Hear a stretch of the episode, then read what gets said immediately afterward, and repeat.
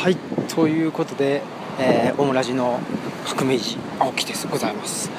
えー、今日は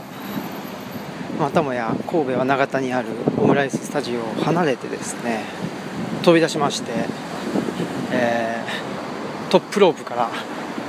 飛び出しまして よくわからないですけどまあねえー、ってことで、えー、肥後橋におります。肥後橋に、まあ、僕今あの大体月1ぐらいで、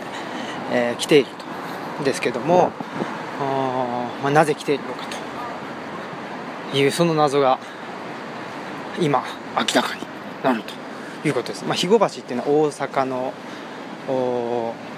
中心街ですねビジネス街、えー、その一室とある一室に今から行ってですね、えー、とある方にインタビューしようというふうに考えております。それではまた後ほど。失礼いたします。